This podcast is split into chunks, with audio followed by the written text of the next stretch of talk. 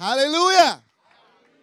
I am so excited for the opportunity today to speaking and preaching the gospel of Jesus Christ. I don't take that opportunity lightly. In case you're wondering, and maybe you didn't notice, I'm Latin.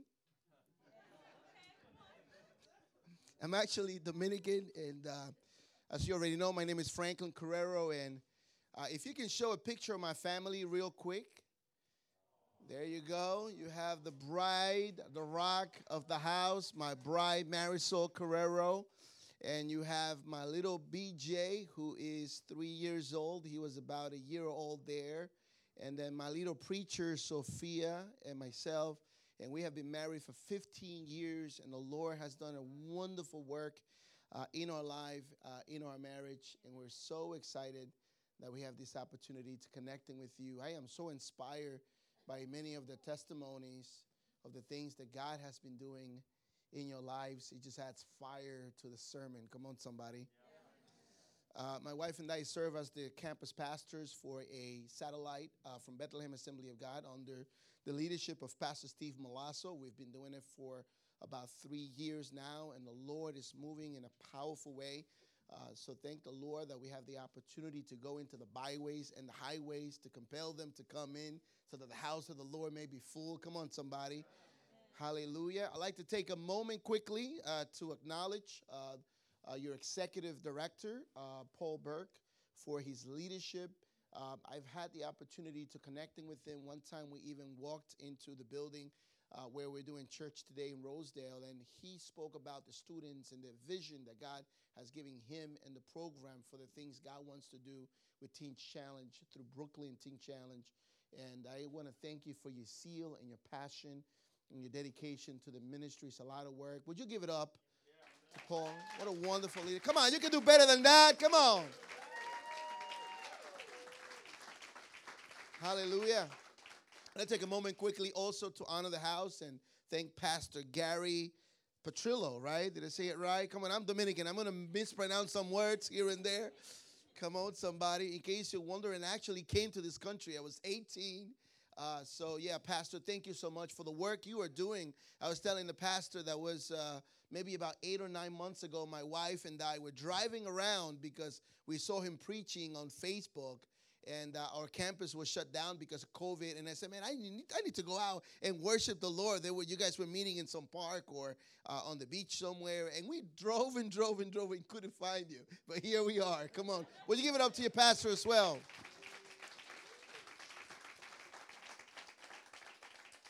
I was having a conversation with him and hearing his story and his dad and the legacy and the seed that has been transferred to what God is doing this is, in this community is remarkable. So thank you so much, Pastor, for that. Um, will you turn with me without further ado uh, to 1 Samuel, 1 Samuel chapter 30th.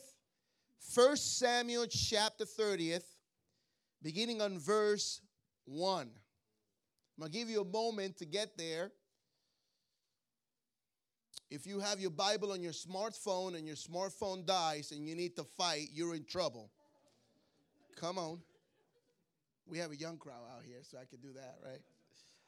First Samuel chapter 30th, beginning on verse 1. Now it happened when David and his men came to Ziklag on the third day that the Amalekites had invaded the south and Ziklag, attacked Ziklag, and burned it with fire. They had taken captive the women and those who were there from great to small. They did not kill anyone, but carried them away and went their way. So David and his men came to the city of Ziklag, and there he was, burned with fire, and their wives, and their sons, and their daughters. They all had been taken captive. Then David and the people who were with him lifted up their voices and wept until they had more, no more power to weep. Now David was greatly distressed for the people, uh, uh, the people spoke of stoning him because the soul of all the people was grieved, every man for his sons and daughters. But David strengthened himself in the Lord. David said to Abiathar the priest and Ahimelech the son, Please bring the ephod here to me. And Abiathar brought the ephod to David. So David inquired of the Lord, saying, Should I pursue this troop? Should I overtake them? And he answered him, Pursue, for you surely will overtake them, and without fail recover at all. I want to speak this night on this thought. It is time to reclaim what the enemy has stolen. It is time to reclaim what the enemy has stolen. Will you bow your heads with me? Let's pray. Holy Spirit, we invite you in this room. We decree, have your way.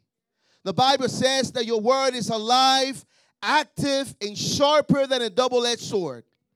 Father, we pray that our hearts will be prepared to hear from you, O God. Father, let every word that comes out of my mouth bring honor and glory to you. And may you encourage somebody today. In the name of Jesus, I pray.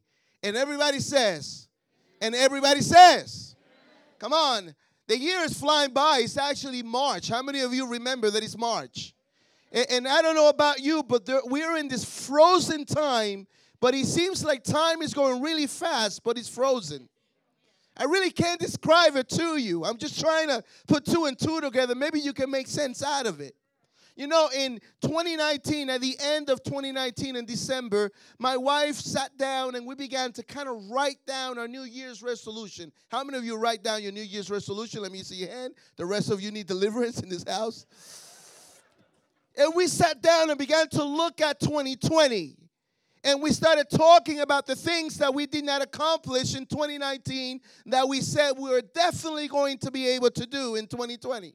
So we started talking about going back to the gym. You know, you saw my son, he's now three. So we said maybe finally now we can leave him with a child care. We can go back to the gym. Maybe we can go to Mexico or we can go on a trip somewhere.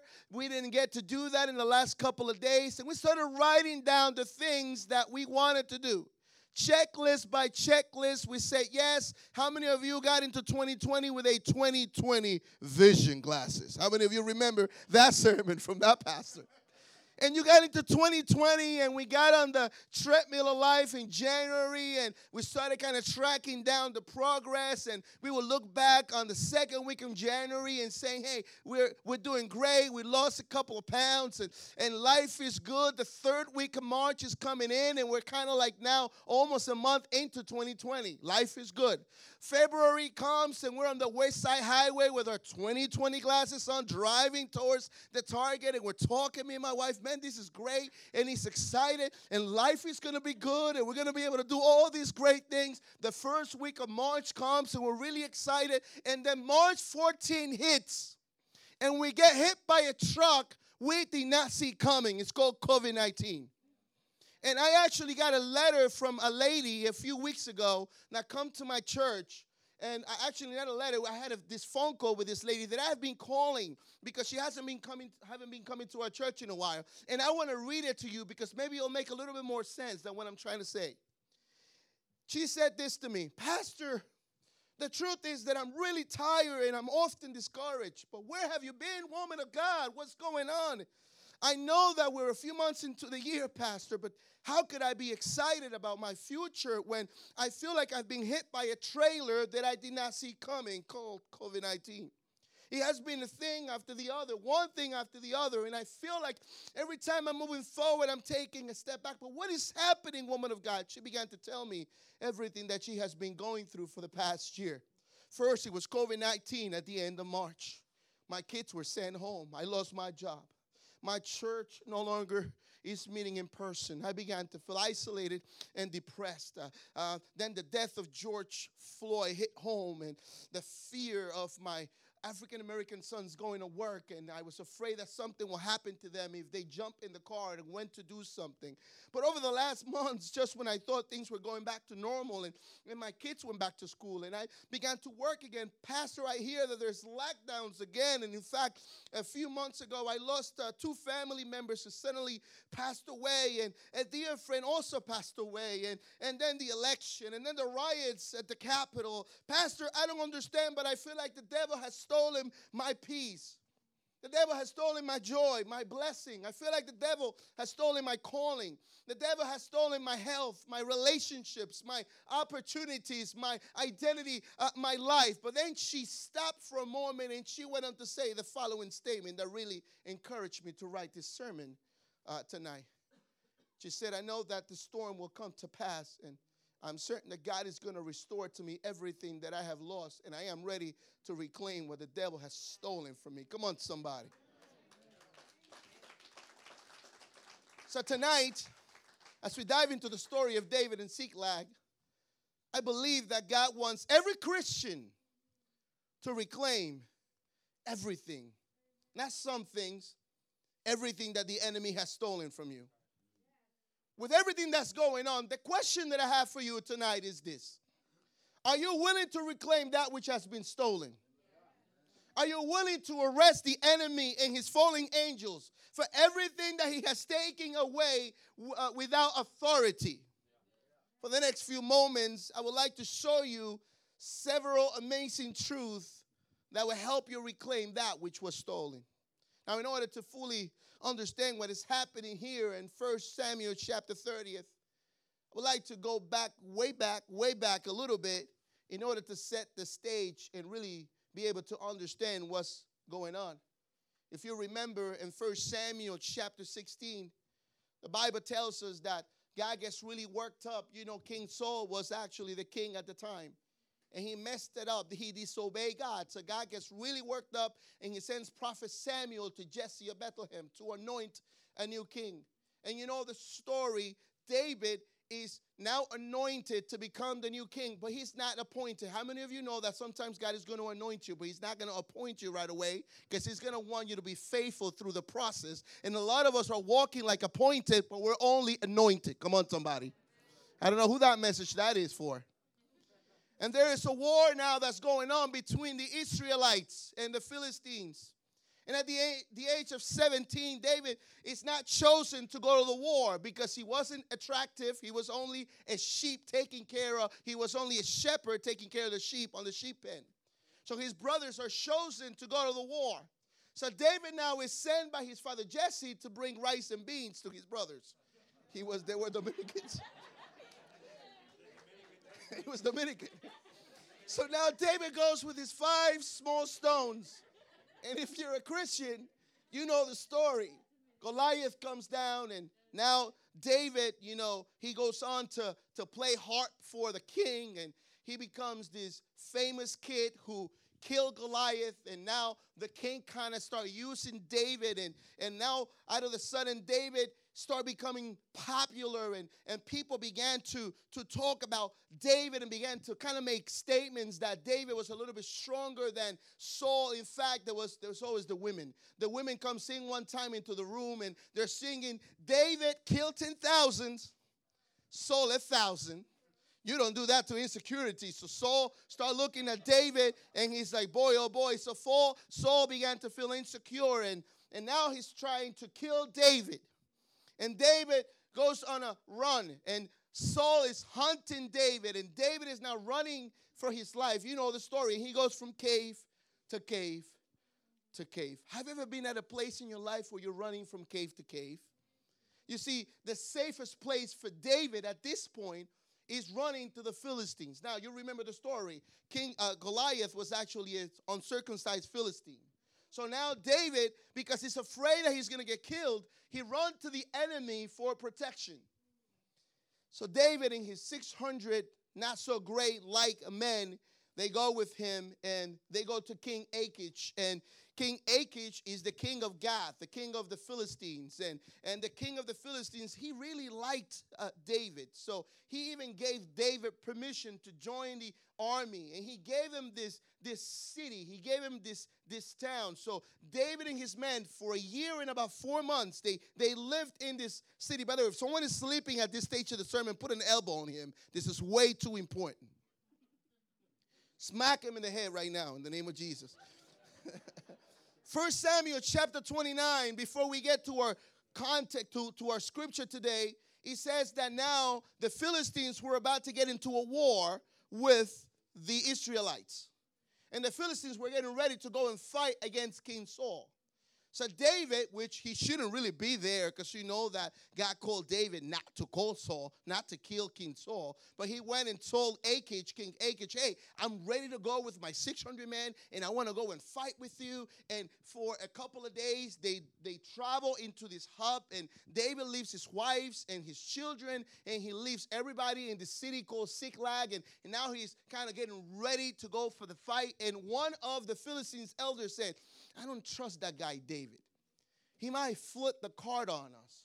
I don't know that I'm ready to go and fight Saul.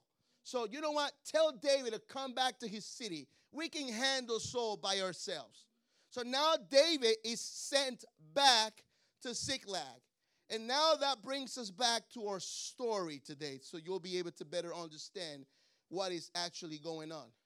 So David now takes a couple of days, and on his way back, as he's traveling back to Ziklag, he sees all the smoke out of the city. And when he gets there, he realizes that his wife and his children are taken. He doesn't know if they're dead. He doesn't know if they're taken captive. And he sees the city completely burned down to the ground. Have you ever been at a place where you get to a, a situation in your life that you did not expect and everything is burned down to the ground?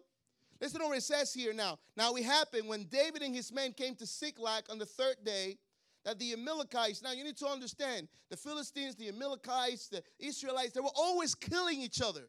They were always killing each other for land and possessions and all this stuff. So the Amalekites, they invaded the south and now they attacked Ziklag and burned it with fire. So at this point, they took all of the women captive and everybody who was there. So now David he comes and he finds out that everything is gone. Listen to me. Mike Tyson said, Everyone has a plan until they get punched in the face. You knew I was coming up with that one. Someone actually once said, It is the thing you cannot see that are strong enough to kill you. So now David finds himself at this moment in life where he has lost everything that he had. Not only he's running away from Saul, but he finally settled at a land and now everything is gone. Finito. How many of you know that word? Then David and the people who were with him, they lift, lifted up their voices and they wept on verse 4 until they had no more power to weep. I really feel bad for the people in the story. You know, it's really bad when you see grown warriors, grown ups, crying. Have you ever been at a place in your life where you cry so much that you have no more tears to cry? Have you ever been at a place in your life where you're so empty, so depressed, so tired, you have no more tears to express how you feel? Let me give you a disclaimer. Sometimes it's okay to lament. I know that as Christians, sometimes we, we have a little bit of pride. You know what I'm talking about. Come on, Shake it off, you know? Is that Swift Taylor? What's her name? Right? Taylor Swift. All right. I, I, I want to make sure you're paying attention here. okay? So sometimes we want to clothe ourselves with scriptures, you know? And we put on pride you know? I'm not going to show the world that i'm that i'm depressed. I'm, I'm not going to show the world that that hell's breaking loose in my life. I'm not going to show my, my my brother my husband. I'm not going to show my husband that i'm going through all of that. But what if i tell you sometimes it is okay to show emotions? It is okay to feel grief. It is okay to cry it out. Sometimes it is okay to get to the reality that you and i are humans and that sometimes we need a divine intervention in our hearts. Sometimes it is a cake to come to the reality that hell has broken loose in our life. Now, let me give you a disclaimer there is a biblical way of crying. If you cry and all you did was crying and you didn't handle it biblically, all you did was wet the floor. I want you to understand that. So the truth is that so many of us, listen to me, sometimes we suppress the pain. We suppressed we put makeup on. We go to work and we, we put our best smile forward. You know what I'm talking about. And we look happy. But the truth is, on the inside, there is a hole in our hearts. On the inside, there's something that's taking the very life out of you. And we want to suppress it. We want to put it to the side. We want to ignore that it exists and we don't want to deal with it. We don't want to wrestle with it. Touch your neighbor and say, wrestle with it. Sometimes it is okay to cry. Verse 6 Now David was greatly distressed. Now you need to understand what's going on here. The people now on verse 6, they spoke of stoning David. Now you need to understand the biblical understanding of stoning in the Bible. Stoning was like this capital punishment, only designated for chosen crimes. You know, like high crimes and misdemeanors right now in the White House. I'm kidding. Kidding. I'm kidding. I'm kidding. Oh boy. I'm talking about when you will commit an act, when you will do something stupid, it will be maybe blasphemy, idolatry, it will be some high crimes. But the very people who David led out of Saul's hand, now they want to call the, uh, kill David. The reject, you know you're in trouble when the reject wants to reject you as well. You know you're in trouble. You know, it hit the fan when the reject wants to reject you as well. Have you, ever been, have you ever been at a place in your life when people have turned their back on you? Hell breaks loose in your life, and now you're the problem. And we start pointing fingers at each other. And that was happening in our country right now? Think about it. But David picked himself up and he went to reclaim what the enemy has stolen from him. Pastor, but how do I reclaim what the enemy has stolen from me? Well, number one, write this down. I believe this is going to bless you. Encourage yourself in the Lord. David was greatly distressed, for the people spoke of stoning him because the soul of all the people was grieved, and every man for his sons and his daughters.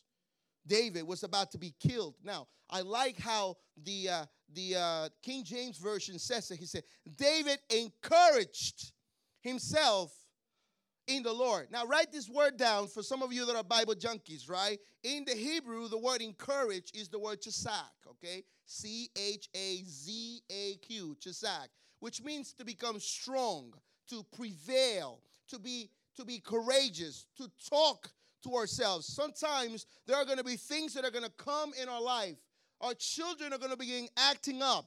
When you start making trips to the doctor, you're getting a negative report when hell's breaking loose in your life, when your friends are talking about you, they no longer want to deal with you anymore. When you're dealing with depression, oppression, and suppression in our life, when you're dealing with discouragement, sometimes you have to encourage yourself in the Lord. Sometimes you have to learn how to talk to yourself. When you're going through a bad situation in your life, who is the first person that you go to for encouragement. See, the problem is most people will first run to Siri. Siri, I have a problem. We're YouTube it. We Google it. And we're allowing non theologians to tell us how we're supposed to deal with our biblical problems. You know, the only person that can help you is God. Let me be more specific. The only person that can help you is Jesus Christ. But we Siri it, right? We go to the counselor, we go to the pastor. Who's the first person? You go for the problem. You call your mom, you call your friends, you go to the pastor. What if I tell you that maybe the reason why you're not able to encourage yourself is because you keep hearing the voices of the blockers and the naysayers and the people that don't have their best interest in you? You keep listening to the news. You keep watching those news that are telling you the bad news. There's only one good news on the TV. That is the gospel of Jesus Christ. Come on, somebody. Sometimes we have to speak to ourselves. Sometimes we actually speak to ourselves, but we speak junk to ourselves. I'm Not good enough. I am cursed. I'm going to be just like my mom. You know what I'm talking about. Uh oh. I won't make it. I will die in this valley. I'm not good enough. I'm not, I'm not good looking. I'm not healthy enough. I'm not brave enough. I'm not mom enough. I'm not a dad enough. I am not a, a teen challenge graduate enough. I'm not enough. I won't survive this one. And everything that comes out of our mouth is what? Junk. In fact, you have to be careful what you let your mind tell yourself. You know who's the first person who's ever spoken to you? Yourself. That's what the Bible says. Man should not live by bread alone, but by every word that comes out from God, from the very lips of God. That's what the Bible says. There's power in the tongue to do what? To speak life and death. So many of us are actually tired and sick, and we're not even sick. It's what we're saying to ourselves. Come on, somebody. So we have to be careful that we don't let a system or people speak to ourselves. When we don't control our tongue, we will not be able to reclaim what the enemy has stolen. That's what the enemy has been doing. He's a foul spirit, he's a liar, he's the father of all lies. Nothing that comes from Satan is going to build you up. And he's used people in your circumstances and in your settings. It's not your mom speaking to you right now. It's the spirit of Satan that's influencing each and every one of us so that we can speak down to each other. So we have to control what's being said. Come on, somebody. But David encouraged himself in the Lord. But, Pastor, how do I encourage myself? Well, number one, let me give you a couple of practical applications. Are you ready? Number one, you have to rehearse your past victories. I suppose when David got to the city of Ziklag and he saw everything gone, I suppose he started thinking when he was a shepherd tending the sheep and a lion and a bear came. Or I suppose when David was right in front of Goliath and he said, Who is that uncircumcised Philistine Goliath? And the Bible says he had five small, five smooth stones and a sling. He only used one stone. Why? Why do you think I gave him five and he only used one? Because he knew he will have to fight the Philistine again. You see, God is always giving us more than we have to fight. Do you know you have more than you need right now to fight? You know, God has given you more than enough to fight right now. Number two, remember that you are under divine protection. Remember that the angels are around you, as the Bible says. Angels are guarding you right now. In today's word, God has preserved you and your family. I mean, think about everything that's going on and you're still here and you're still breathing and you're still alive. Do you remember the accident that never took place? You remember the situation that happened where you were not there? How many places has God taken you out from? And you were supposed to be there at that very moment. And you'll pick up a call. I've spoken to people that say, hey, you know what? Something was going to happen. And I remember 9 11, I picked up a call before I walked right into the building. Because God is there, He's protecting you. Number three, you have to remind yourself this is really important. Listen to me about who God is and who you are in Christ. That God is holy, that God is a healer, that God is a great physician. Listen to me. Sometimes you have to learn to encourage yourself in the Lord. Sometimes you have to speak to yourself. Isaiah 54, verse 17 No weapons formed against me will prosper. Sometimes you have to tell yourself, Deuteronomy chapter 28, verse 13, I am the head and not the tail. I am above and not beneath. Sometimes you have to tell yourself, Psalms 18, verse 2, the Lord is my rock, my fortress, my deliverer.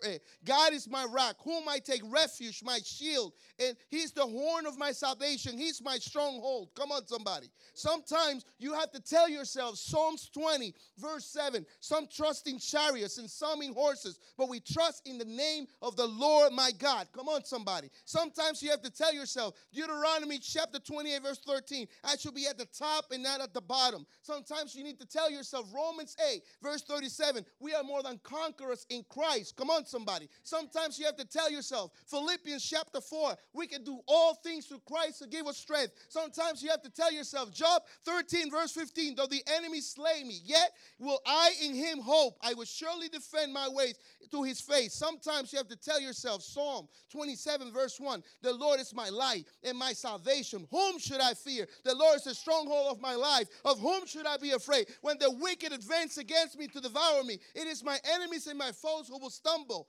Though an army gets uh, against me. The Bible says that my heart will not fear. One thing I ask from the Lord, and one thing I do seek, that I will dwell in the house of the Lord to gauge on the beauty of the Lord, to seek his temple for the days of the trouble. He will keep me safe in his dwelling place. In fact, this is what I want you to do right now. I feel in the spirit. Stand up and start encouraging yourself in the Lord. God wants you to learn how to speak back to your trouble. God wants you to know how to speak back to your situation. God wants to give you a word and put it right inside your wound. And as the trouble comes, you start speaking back the things that are not as though they are. Sometimes you have to tell yourself, Psalms 23, the Lord is my shepherd. I lack nothing. He makes me lie down in green pastures. He leads me beside quiet waters. He refreshes my soul. He guides me along the right path for his name's sake. Even though I walk through the valley of the shadow of death, I will fear no evil, for thou art is with me. You prepare a table before me in the presence of my enemies. Surely goodness and mercy will follow me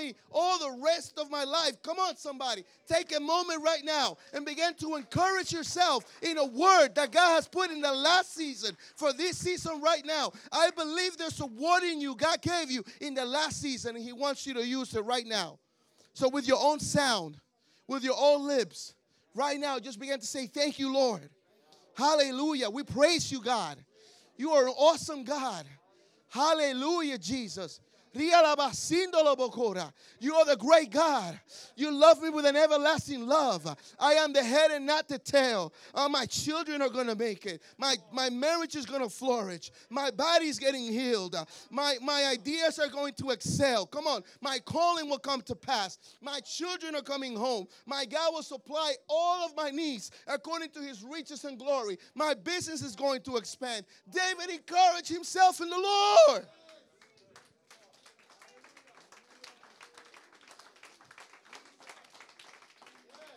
You start marching around those walls. As God says, you start marching around those walls for seven days and you start speaking God's word. You start speaking those things that are not as though they are, and watch how the Lord does an incredible work in you because sometimes He first needs to do it in you before He can do it through you. You might be seated at this time. Come on, give it up to Jesus. Hallelujah. The next truth is that in order for you to be able to reclaim what the enemy has stolen, you need to be specific with your prayers. It's not wishful thinking. You know what it says? It says, David inquired of the Lord. And David said, God, should I pursue this troop? Should I overtake them? Lord, sh- should I pursue this job? Should I marry this person? Not a good time to look at your husband right now. Should I buy this house? I mean, seriously, should I join this ministry? Should I move to the state? So many of us are blaming God for things God never told us to do. We never asked God, and now we're blaming God for the things we never talked to God about. But David is so specific. Notice the first thing David did not do was to go and fight. The first thing that David did, he went and inquired. He talked to God. He had a conversation with him. When we're specific with God, some things they begin to happen. You know what happens when you speak to God? Number one, He clarifies your mind. I'll give you some application. He helps you define your needs. Because a lot of times, can God give you a Lamborghini right now? Let me see your hand. Some of you need deliverance in this house. He probably can. God is more interested in your character than the Lamborghini. So he helps you. The Word of God aligns you with His will. The Word of God aligns you with how He thinks and how He processes things so that when you're asking, God is able to reveal to you the things He wants to do. It actually emphasizes your dependency on God, it humbles ourselves. When we're specific with God, we learn how to trust God it increases her faith. In fact, Mark 11, verse 24 says, anytime. And by the way, I don't know what which Bible you're reading, but mine says anytime. Anytime you ask anything in prayer and you believe it in your heart, you will receive it. Touch your neighbor and say, You will receive it. Touch your neighbor again and say, Do you believe it? Matthew chapter 7, verse 7 says, Ask and it will be given to you. Seek and you will find. Knock and the door will be open. I'm reminded of these two blind men, and Jesus was walking by. And Jesus is getting close to them, and Jesus asked them, What do you want me to do for you? And they said, I want my sight back. And Jesus said, Be healed in the name of Jesus. Why did Jesus, why didn't Jesus heal them before they asked? Because God wants us to be specific. God wants us to be bold in our prayers. You're not a child of the president, you're a child of the King of Kings. Come on. When was the last time, seriously, that you asked God specific questions? When was the last time that you genuinely went to God and said, Lord, I have this thorn in my flesh? God, I'm dealing with this situation. When was the last time? The next truth that will help you reclaim what the enemy has stolen from you is wait for his instruction. Wait for his instruction. That's what it says. Should I pursue this troop? Should I overtake them? And God always answers. Write this down somewhere. God always answers. He might not answer on your time, but God always answers. You know what intrigues me about this word? That he asks two questions and God answers two questions. Can you imagine if he would have asked 15 questions? God would have answered 15 of them. I prove it to you. He answered him, pursue. God, should I pursue? God said, pursue. God was very specific. When God speaks to you, he doesn't have to give you a book, he give you a word. He said, pursue. And then he went on to say, you surely will overtake them. God gave him the assurance. And without fall, you will recover it all. David inquired, but he waited. When was the last time that you inquired and you waited? I want to challenge you today. As I was putting together my sermon, I was challenged. Because, you know, grace is God giving me what I need when I need it, not what I want when I want it. And when you understand the process and what God is trying to do in you and what God wants to do through you, then you're, you're, you get used to how God works. Be still and know that I am God. Sometimes we have to learn to wait. Be still and know that I am God. He didn't say, be still and know that I'm the mailman, the PPP, you know, the $1,400. He's not talking about that. Be still and know I'm God. Psalms 27, verse 14 says, Wait on the Lord. Be of good courage. When you wait, God develops courage in you. Be of good courage, and he shall strengthen your heart. Wait. I say, wait on the Lord. They couldn't have said wait no more than a couple of times in there. You know, one time I got home, it probably was about 2 2:30. I went to a conference with some of the pastors of our church and we did not go to a nightclub. For some of you that are thinking 2:30, okay, it's a joke. You'll get it on your way home. But anyhow, I'm getting home, okay, and I, I get home, and my wife is she's gonna kill me for this. She's profoundly, she's sleeping profoundly. She was probably snoring, you know. So she's not watching right now. So I'm knocking. No one opens the door. I get home. I'm. No one opens the door. Ten, five minutes into it. No one opens the door. I Send a text message. No response back. I didn't even see the, the needle moving in the, you know, like how the text message said you someone read it?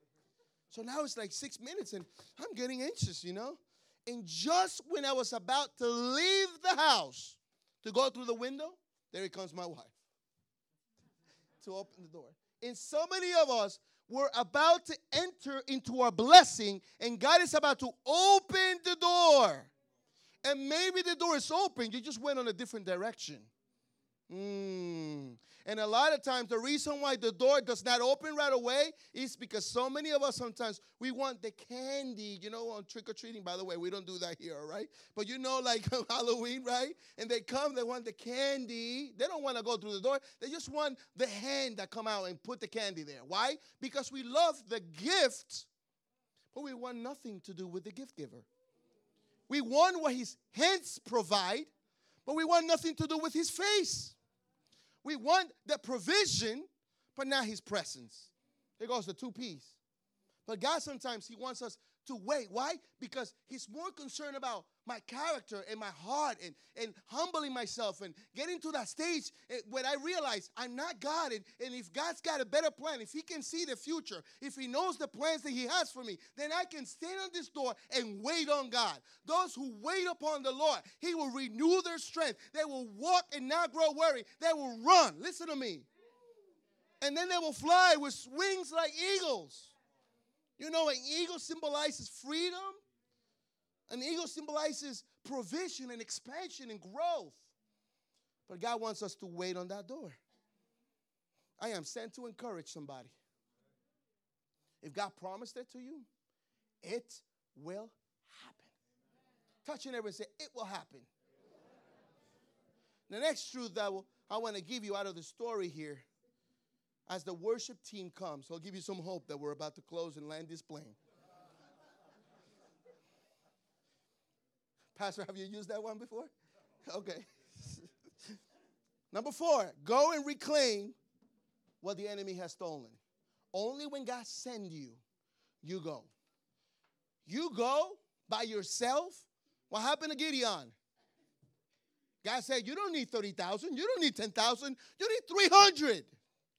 You'd rather go with 300 against 100,000 because God sent you than you going with 100,000 against 300 without being sent by God.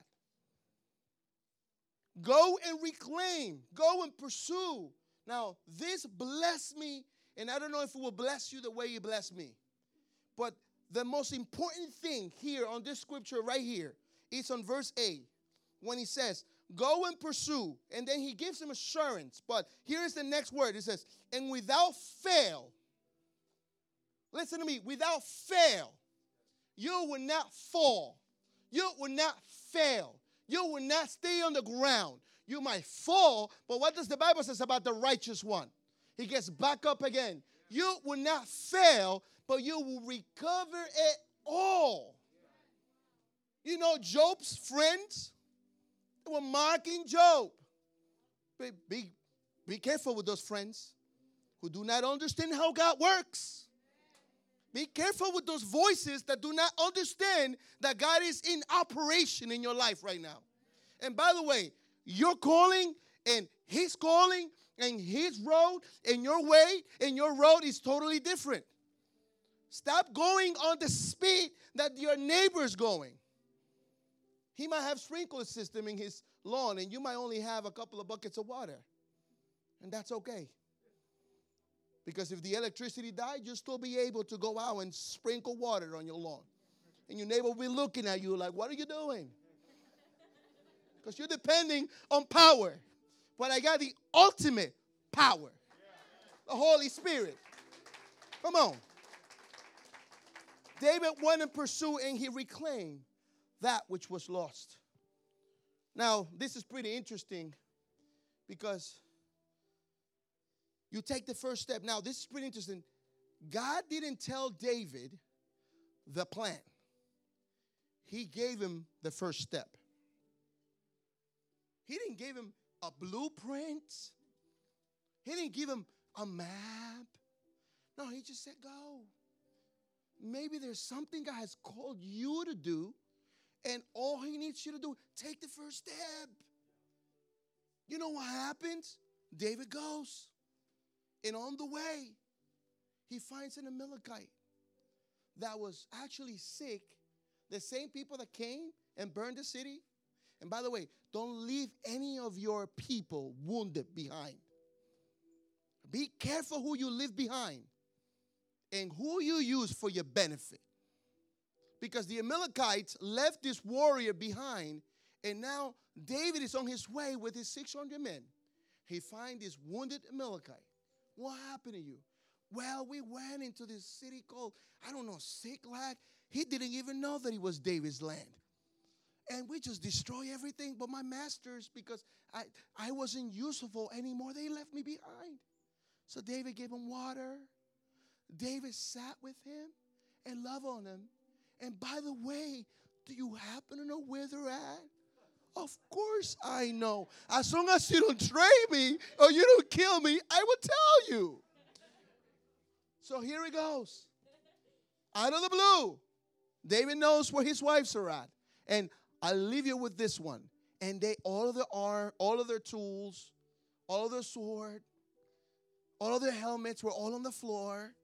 When David got there, they were probably drunk. They were probably tired. They were not waiting for David. Here he comes, David. And the Bible says, if you keep on reading that story, the Bible says David recovered everything plus more. You know, every spoil that the Amalekites had stolen actually ended up in David's hands. Oof, I don't think you get it. What might be a trial on this season might be your harvest on the next season. Come on, somebody. What might be a challenge this year? What might be a challenge right now in your marriage? If you allow the Lord to mold you, He is the potter and we are the clay. And by the way, you can't do nothing without water. If you have the potter and the clay and the Holy Spirit right there molding and shaping, peeling every onion out of your life, and allowing this pruning process where he prunes what needs to grow and he cuts what needs to go. And in that process, you let God work in you and build you up and build your character. You're going to get to the next season with character and a blessing. God wanted to make sure that David will remember when he became a king that it's only God who put him there. Hallelujah. Only God can do that in your life. And I am sent to tell somebody you might be walking through a valley and you put makeup on it and you dress it up and it looks fine, but on the inside, maybe there is an Amalekite left behind. And God wants to send a David to pick you up. Now remember, Jesus is the better David. You see that, Malach, that Amalekite that was left behind? That was me. That was you. But Jesus is the better David. Jesus will never leave you behind. Jesus will pick you up. So, with every head bow and every eye closed in this place, this is a holy moment right now. And I believe God wants to challenge each and every one of us. And maybe your finances, your relationships, your calling, your children, they've been taken away from you. The Bible says the thief comes only to steal, kill, and destroy. But John 10 10 also says, But he came that he can give you life and life more abundantly.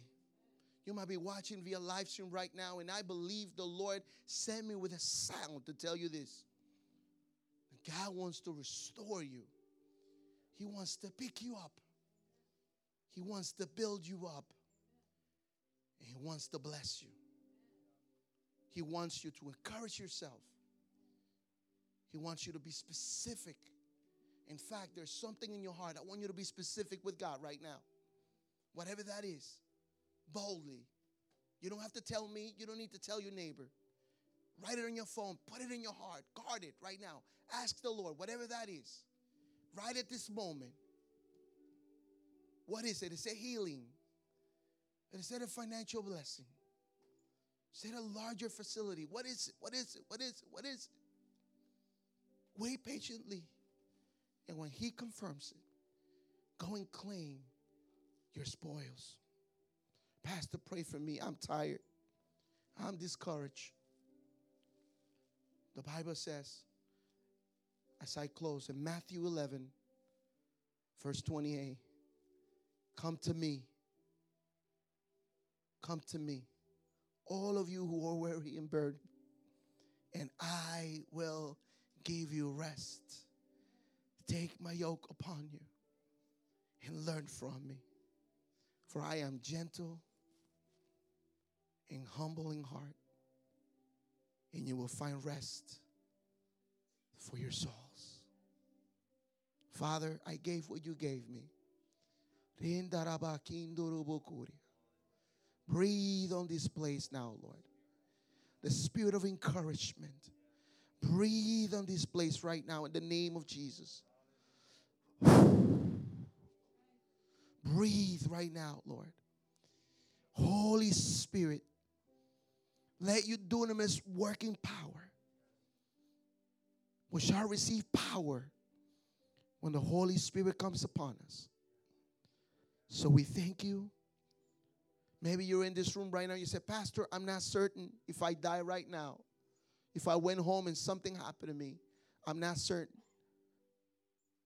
that I'll go to heaven. And you need prayer. No one's watching. I want to pray for you. Maybe you're online. Maybe you're in this room. I want to pray for you. I see the hand. God bless you. I see the hand. God bless you. Hallelujah. Will you pray with me for those hands? Repeat with me Lord Jesus, thank you for your finished work on the cross. Thank you that you would never leave me behind. Today, I confess that I need a Savior. Forgive me of my sins. Restore me. Send your Holy Spirit to dwell on the inside of me. And from this day forward, my new name will be child. Thank you, Abba. Thank you. In Jesus' mighty name I pray. And everybody says,